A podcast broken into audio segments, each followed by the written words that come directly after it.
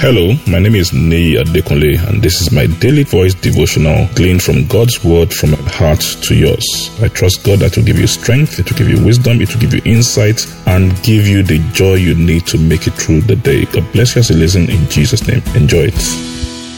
A beautiful Friday to you in the name of Jesus. We thank God for today. We are still talking about the spirit of scriptures. So we've spoken about the fact that the scripture has two parts: the written word and the spirit word. The casing, which is the written word, and the content, which is the spirit word. So how do we actually get to experience the spirit word? How do we go beyond the letter to the spirit? Remember, it's the spirit that gives life.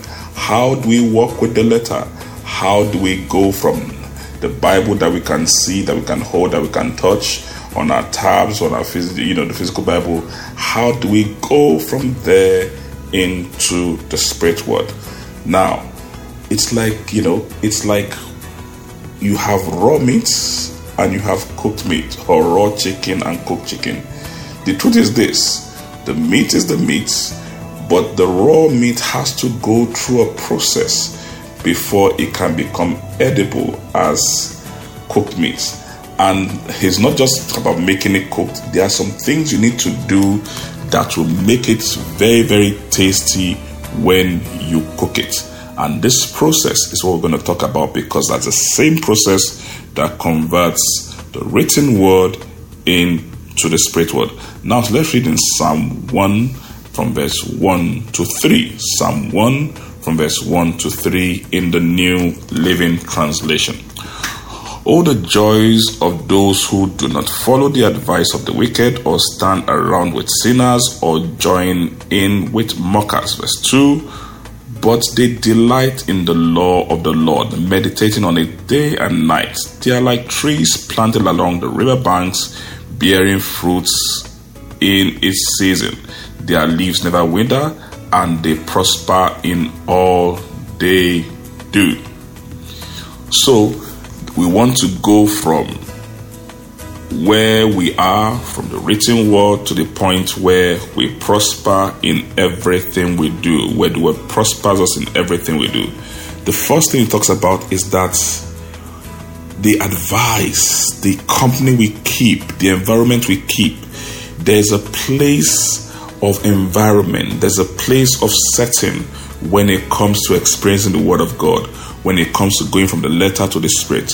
I remember back in those days, and still now, I think my wife said it over the weekend, she was making some chicken. She had to marinate it, and marinating is that she puts the chicken out, put all sorts of spice on it, and leaves it for a while so that the spice can go into it. He's setting an environment for it, and in that environment, the chicken absorbs all the content, so that when she takes it to the process of cooking, it tastes better.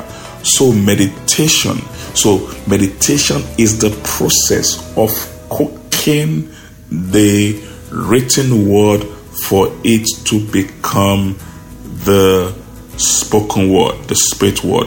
But we have to set the right environment. What are you listening to? Who are you companying with? What are you hearing? Are you staying with things that can jam the word of God in your life? You need to get all those things out. Then you settle with the word of God. It says day and night you meditate on it. It simply means you think about it. You think about it. You roll it in your mind.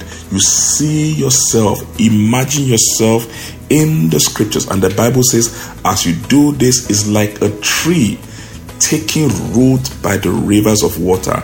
And once this happens, guess what? It says you bring forth fruits in everything. You prosper in everything you do. That is simply the process of taking the written word and moving it to become the spirit word. It won't happen because you read. It won't happen because you study. It won't happen because you memorize. You go through a process, and the word simply comes alive to you. I pray in the name of Jesus, as we learn this process, as we practice this process, the word of God will come alive to us in Jesus' name. God bless you. Enjoy your weekend. I'm sure the word you heard today has been a blessing to you. The way we maximize God's word, the effect of God's word in our life, is by putting it into practice and by sharing it with others. Please ensure you put this into practice and please share it with others. And I trust God that the full benefit of the word will be seen in your life in Jesus' name. Thank you very much and have a wonderful day.